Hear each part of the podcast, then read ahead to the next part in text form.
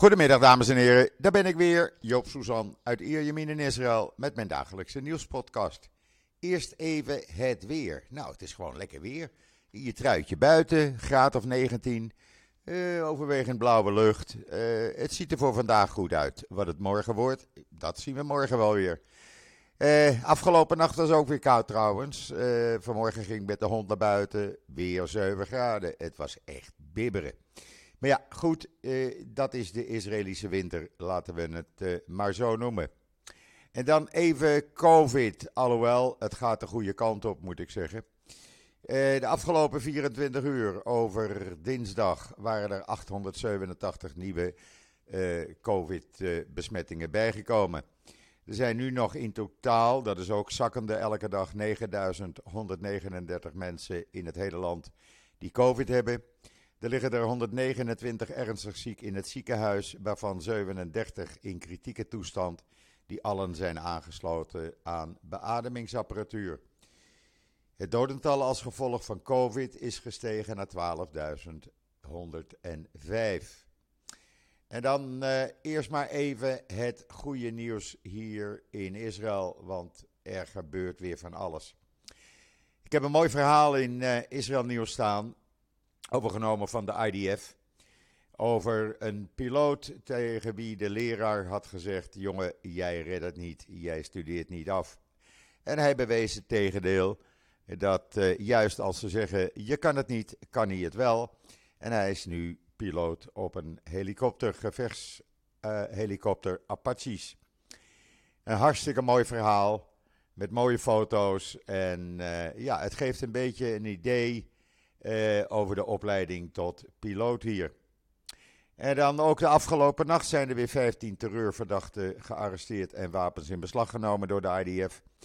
Eh, allemaal te zien eh, in een video en te lezen op israelnieuws.nl. En dan premier Netanyahu heeft Hezbollah en Iran gisteren gewaarschuwd dat ze de rode lijn niet moeten overschrijden. Hij was in het noorden samen met de minister van Defensie uh, Galant. Uh, voorafgaand aan een grote oefening van de IDF die plaatsvindt langs, dicht bij de grens met Libanon. Onder andere op een heuvel waarvan uh, de Libanon zegt, die is van ons. In ieder geval, het is een duidelijke waarschuwing geweest. En het hele, de hele waarschuwing, het hele verhaal, is, staat in israelnieuws.nl natuurlijk. En dan de haven van Haifa is verkocht aan de rijkste man van Azië. Dat is uh, de Indiase miljardair Gautam Adani, uh, hoofd van uh, de Adani Groep uit India. En die heeft de haven van Haifa gekocht voor 1,7 miljard euro's. het nieuwe gedeelte van Haifa, dat moet ik er even, van de haven van Haifa, moet ik erbij zeggen, is van China. Die heeft China gebouwd, een nieuwe containerhaven. Uh, en die valt er dus niet onder. Die blijft in handen van China. Ja, zo uh, raakt Israël stukje bij beetje uh, de havens kwijt, want in Asdod, daar rommelt het ook al. En dan United Hatzalah, de eerste hulporganisatie hier in Israël. Die is op het ogenblik met een delegatie in Oekraïne onder leiding van Dov Maizel. Uh, heel aardige man, ik ken hem. Uh, hij is een paar keer al bij me thuis geweest. En ik ben, uh, ja, ik vind dat best wel bijzonder wat hij doet. Met een groep vrijwilligers is hij nu generatoren aan het leven, leveren aan scholen, bejaardentehuizen en gewone huizen in Oekraïne. Er is geen stroom in een groot gedeelte. En ja, hij hoopt dus het verschil te maken en het leven wat makkelijker te maken. En ook uh, wat warmte te geven aan de mensen. Hartstikke mooi. Lees het verhaal op israelnieuws.nl. En dan een mooi verhaal wat ik kreeg doorgespeeld van de universiteit, uh, de Ben Gurion Universiteit van de Negev. Die stuurde een persbericht op over dokter Michael Fire. Die is een pionier op het gebied van volgen van groepen afwijkende internetgebruikers. Hoe herken je die? Wat doen die precies? Een hartstikke mooi verhaal en ik vond het nuttig om dat jullie te laten lezen. Ja, en dan uh, de politiek hier in Israël. Ik ontkom er niet aan, elke dag niet. Uh, laat ik beginnen dat uh, na de oproep van Benny Kans om te gaan demonstreren, kwam gisteren ex-IDF-chef en voormalig Knessetlid Yair Golan, die uh, opriep tot burgerlijke on ongehoorzaamheid tegen de plannen van de regering Netanyahu. Wat hij precies gezegd heeft, staat in Israël Nieuws. Hij heeft gezegd onder andere geen beleefde, geen beleefde demonstraties meer op zaterdagavond. Uh, geen gejammer en gehuil. We moeten acties uh, ondernemen. Alleen resultaten zullen helpen. Bedrijven moeten worden gesloten, diensten worden gesloten, wegen blokkeren. En ja, zorgen dat deze plannen niet doorgaan. Zaterdagavond is er trouwens een hele grote, dat is de verwachting, een hele grote demonstratie opnieuw in Tel Aviv. we zullen kijken hoe dat zich gaat ontwikkelen, want ondertussen heeft gisteren een lid uh, van de extreemrechtse Otsma Yehudit partij van de minister van Nationale Veiligheid en Politie Itamar Ben-Gvir, meneer Zvika Vogel, in een interview met de publieke radioomroep, dat is een van de redenen dat uh, de regering Netanyahu van die publieke radioomroep af wil, die heeft gisteren gezegd dat de oppositieleden gearresteerd moeten worden. Hij eh, vond dat oppositieleider Yair Lapid, eh, Benny Gans, de partijleider van de Partij van Nationale Eenheid, en de voormalige Knessetleden Yair Golan en Moshe Yaalon, ook een voormalig ADS-chef, moeten worden gearresteerd en berecht, en berecht wegens hun oproepen om te demonstreren.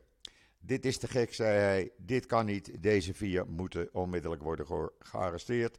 Want het zijn de gevaarlijkste mensen op dit moment. Op de vraag van de ongelovige interviewer, het interview staat in het artikel in, uh, Israël Nieuws, uh, of, die, uh, of die hem wel goed had gehoord, verdubbelde Vogel zijn uitspraken. Want hij zegt: Dit is precies wat ik zei. Deze vier hebben het over oorlog. die moeten meteen opgepakt worden want het is verraad tegen de staat. Ja, daar eh, kwam natuurlijk een rel van die nog steeds doorloopt. Want eh, bijvoorbeeld Netanyahu, die moest eh, Herzog meteen bellen. En heeft tegen Herzog door de telefoon gezegd: In een democratisch land worden de leiders van de oppositie niet gearresteerd. Net zoals de ministers geen nazi's worden genoemd. Niemand heeft dat gezegd. De Joodse regering niet het Derde Rijk, is ook nooit gezegd. Uh, en de burgers niet worden opgeroepen om een burgerlijke opstand te beginnen. Nou, dat is dan wel gedaan. Dat is het enige wat Netanyahu hierover gezegd heeft. De leider van Osma Yehudit, uh, Itamar Ben-Gvir, zei in Wijnet, uh, of de Wijnet citeerde uit een uh, audiobericht eigenlijk van een besloten WhatsApp-groep, van partijgenoten van Osma Behoudit dat de politie geen politieke tegenstanders gaat arresteren. Dat werkt zo niet, zei hij. Dat zijn we niet van plan. Dan moet je dan maar afwachten natuurlijk. We zullen zien wat dat zaterdagavond wordt. President Herzog zei in een verklaring: De woorden van de onafhankelijkheidsverklaring zijn het kompas van ons land. En ik zal niet toestaan dat iemand ze schaadt. Hij had een hele uitgebreide verklaring, waarin hij ook zei dat de afgelopen dagen hij veel heeft gediscussieerd met allerlei uh, partijen en Knessetleden om een uh, respectvolle dialoog tot stand te brengen. want, zegt hij, we hebben geen ander land, we hebben alleen maar Israël. Uh, ja, en zo suddert dat nog even door, want er gebeurt ondertussen van alles. Want in een aparte persverklaring heeft president Herzog gezegd dat de juridische hervormingen een schending van Israëls morele kompas zijn. Ook dat is te lezen in Israël Nieuws. en dat kunnen we niet schenden. Hij zegt dat is onmogelijk. We moeten zorgen dat dit op een andere manier opgelost wordt. Dit kan je allemaal lezen in uh, Israël Nieuws trouwens. Er zijn trouwens twee anti-regeringsdemonstranten die in de kranten hebben verklaard. Ik zag dat gisteren ook op televisie. Uh, die zeggen dat ze gediscrimineerd zijn na afloop van die demonstratie. Eén demonstrant beweert dat hij een café niet in mocht.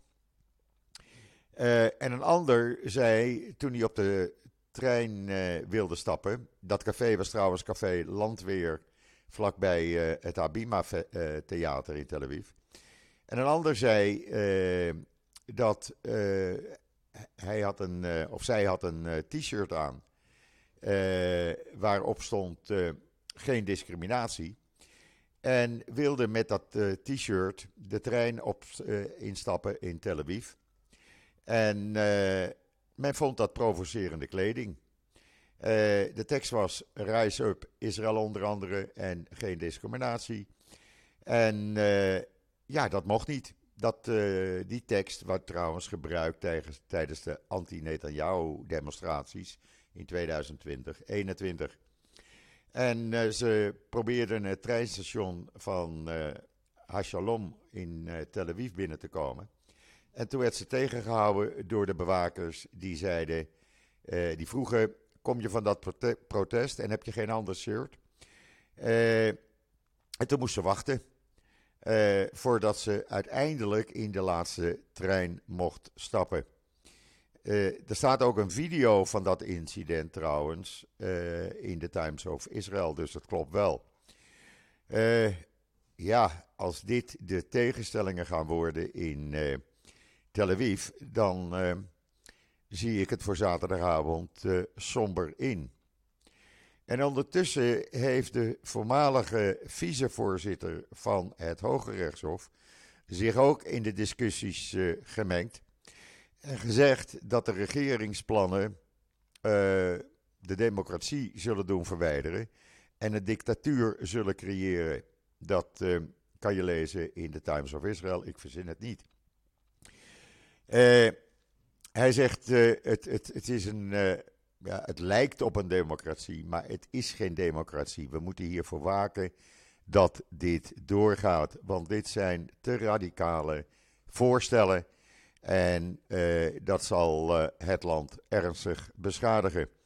Het hele verhaal in de Times of Israel. En dan uh, Ben Gvir heeft nogmaals zojuist een nieuwe verklaring afgegeven over het verbieden van die Palestijnse vlaggen. Waarvan uh, de redactie van de Jerusalem Post eigenlijk zegt: dit kan niet. Hij gaat te ver en het wordt een lakmoesproef voor de volgende demonstraties. En waarom kan dat niet? Ook dat uh, kan je lezen in de Jerusalem Post, maar ook in de Haaretz. Uh, het is een vrijheid van meningsuiting.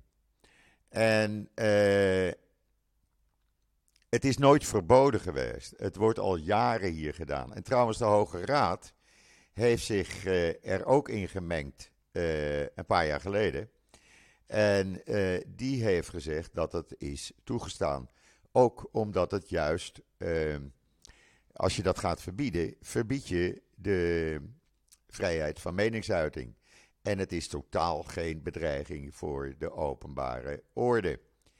Uh, heeft de Hoge Raad uh, gezegd in november.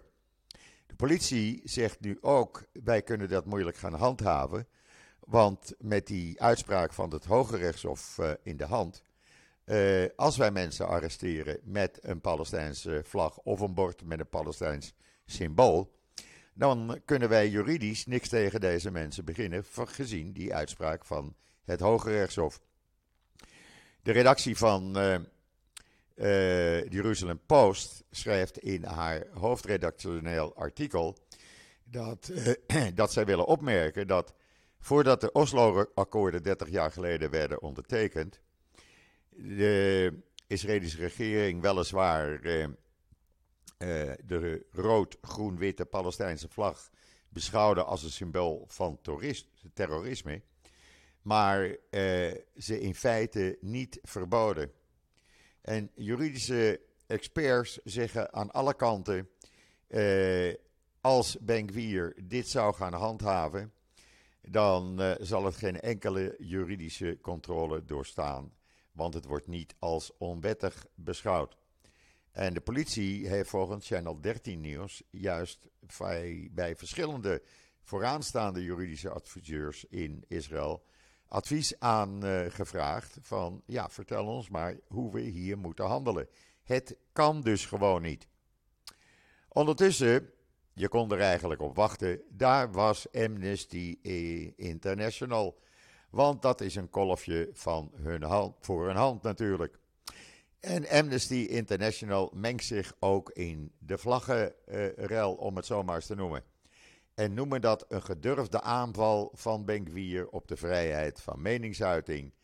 En dat komt samen met een reeks maatregelen in Israël, bedoeld om afwijkende meningen het zwijgen op te leggen en protesten te beperken. Ja, daar valt weinig tegen in te brengen, hoe erg ik het ook vind dat Amnesty hier zich mee gaat bemoeien. Maar het staat in uh, de Engelstalige bijnet, kan je het uh, lezen trouwens. Ja, en zo gaat dat maar door. En er zal voorlopig ook geen eind aankomen. Uh, ik verwacht zelf zaterdagavond meer dan 30, 40.000 mensen die zullen gaan demonstreren. Even afhankelijk van het weer natuurlijk. Maar als het dit weer is zoals het de laatste avond is, dan zal het wel druk gaan worden. En misschien ga ik er zelf ook wel even naartoe, met of zonder hond. We zullen even kijken wat we kunnen organiseren. Uh, de settlers, ondertussen, de kolonisten, die maken gebruik van hun vrienden in de regering, Smotrich en Benkwier. En die eisen nu in allerlei forums dat er zo snel mogelijk een begin wordt gemaakt met het legaal maken van de illegale buitenposten, de illegale nederzettingen. Dat zijn er meestal één, twee of drie houten gebouwtjes. En die wil men dan als officiële nederzetting zien. Netanyahu is daar geen voorstander van, maar kan daar weinig tegen inbrengen natuurlijk. Eh, en Ben hebben de touwtjes in handen voor wat betreft de Westbank. Dat is zo afgesproken in eh, de coalitieovereenkomsten. Dus ja, wat kan Netanyahu hier nog tegen doen? Weinig eigenlijk. Uh, Smotrich is minister van Defensie voor de Westbank geworden. En Benkwier heeft de nationale politie onder zijn hoede, die al of niet moet optreden. Nou, die gaat dus ook niet uh, optreden. Dus ja, daar maken ze gebruik van. En er moet zo snel mogelijk uh, begin worden gemaakt met het legaliseren van die nederzettingen. En er kwam ook nog de Amerikaanse ambassadeur in de Times of Israel, en niet alleen daar, in alle kranten en op alle journaals. De Amerikaanse ambassadeur heeft gezegd dat hij uh, Benkwier weliswaar niet gaat boycotten, maar zo weinig mogelijk met hem te maken wil hebben. Hij zegt: In de eerste plaats zal ik zoveel mogelijk zaken doen met Netanyahu. Uh, terwijl hij juist met Benkwier moet onderhandelen vanwege het visumvrijstellingsprogramma en allerlei andere wetten waar ja, de Westbank eh, mee te maken heeft. Maar dat gaat hij dus niet doen. Ja, het gaat dus niet goed gewoon. Het is gewoon een bende, het is een zootje. En iedereen doet maar wat. En de tegenstellingen worden in Israël alleen maar erger. En ik vind dat verschrikkelijk. En dan uh, die ophef die gisteren was ontstaan door de voordeelactie van de postcode loterij. Waarbij je dus een gratis borrelplank kreeg na een bezoek aan het Anne Frankhuis. Eh, een borrelplank trouwens van 7,50 euro. En als je daarna gaat, dat we tijdens de Tweede Wereldoorlog burgers 7,50 euro kopgeld geld kregen, omgerekend, voor elke Jood die ze aangaven. Nou, die actie is natuurlijk een hele rel geworden. Ik heb er ook aan meegedragen. En die voordeelactie is gestopt. Uh, in het NIW een heel verhaal daarover vandaag. Kan je online lezen in het NIW. Ophef over de uh, actie van de postcode loterij. Uh, ja, zij de woordvoerder van de loterij, de woordkeuze is wel ongelukkig en de aanbieding had niet zo in de voordeelgids mogen komen. Het Anna Frankhuis in de voordeelgids. Ja, daar trekt de directeur van het Anna Frankhuis, Ronald Leopold, het boetekleed voor aan. Want, zegt hij, wij hebben een stomme fout gemaakt, zegt hij tegen Esther Voet van het NIW. De postcode loterij is eigenlijk niet de schuldige. Wij zijn het. Goede intentie, foute actie. En uh, we zullen kijken of we een andere passende actie kunnen gaan doen. Maar ja, het kwaad is al geschied. We eerst dat kopje en schoteltje van dat Amsterdamse bedrijf een paar weken geleden. Uh, met, het, uh, met de foto van of een schilderij, een tekening van Anne Frank op het kopje. Zo, drinkt zo gezellig thee of koffie met Anne Frank erop. En nu dus deze actie. Het gaat wel lekker. We maken gewoon uh, voordeel uh, en winst uit vermoorde Joden. Nu we het toch over vermoorde Joden hebben. De laatste Joodse jongen die op 11-jarige leeftijd Auschwitz met zijn vader samen wist te, te ontvluchten, is op 90-jarige leeftijd overleden. Israël Levin, de laatste Joodse jongere, de laatste Joodse jongen die Auschwitz uitkwam, is helaas overleden. Hij heeft uh, gevochten eigenlijk zijn hele leven. Er staat een heel mooi verhaal over hem in de Engelstalige Wijnet, wat ik jullie aanraad te lezen. En dan, uh, in Parijs was een uh, messteker, men noemt dat een messteker, ik noem dat een terrorist, op het Gardie Noord. Die begon links en rechts om zich heen te steken, allerlei verschillende mensen verwond. En in Engeland heeft de Engelse politie een pakket uranium gevonden tussen de bagage. Kwam uit Pakistan via een vlucht uit Oman en was bestemd, mag je raden voor wie, Iraniërs die in Engeland wonen. Nou, dan hoef je niet vaak, eh, niet lang te denken wat ze hiermee van plan zouden zijn geweest. In ieder geval, het staat in de Times of Israel het hele uh, verhaal. Ik vind het een, uh, ja, een beetje griezelig verhaal. Als dat nu al uh, per vliegtuig uranium naar Iraniërs in Europa gaat, kan je erop wachten dat er vandaag of morgen iets verschrikkelijks gaat gebeuren met gebruik van uranium. En dan is de spirituele leider van Shas, de partij van uh, Aryeh Deri, die nog steeds op zijn uitspraak wacht of hij wel of geen uh, minister mag blijven. Uitspraak van het Hoge Rechtshof. De spiritueel leider Rabijn Simon Badani is op 95-jarige leeftijd overleden en wordt op dit moment onder enorme belangstelling in Benai Brak begraven, waar uh, tienduizenden, zo niet honderdduizenden mensen bij zijn en duizenden politieagenten proberen een beetje de orde te bewaken, wat natuurlijk niet lukt. En dan uh, is er een, in Israël een nijpend tekort aan artsen. En wat men nu uh, heeft bedacht. Men gaat uh, de stages die medicijnstudenten na afloop van hun studie moeten lopen. voordat ze zich echt arts kunnen noemen en kunnen vestigen. die gaat men verkorten. En daardoor hoopt men dat uh, ja, het tekort aan artsen wat minder wordt. Het is hier namelijk anders dan in Amerika. Daar vinden stages plaats als onderdeel van de residentie van een medische uh, student. Uh, waarbij ze steeds onafhankelijker worden. Maar hier in Israël worden ze niet onafhankelijk. En uh, ja, dat wordt dus nu veranderd. Hopelijk krijgen we daardoor wat meer artsen in de ziekenhuizen. Ja, je moet wat verzinnen, want eh, zo kan het ook niet. De wachttijden worden te lang. En de werktijden worden uh, uh, ja, ook veel te lang, want ze maken soms 48 uur achter elkaar dat ze moeten werken voordat ze een paar uur kunnen rusten.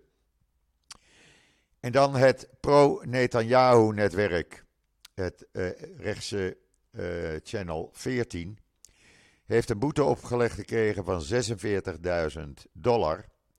Omdat ze weigerden uh, liberale en conservatieve uh, Joodse groepen uh, ook hun stem te laten horen. En dat is in tegenstrijd met de voorwaarden van hun vergunning.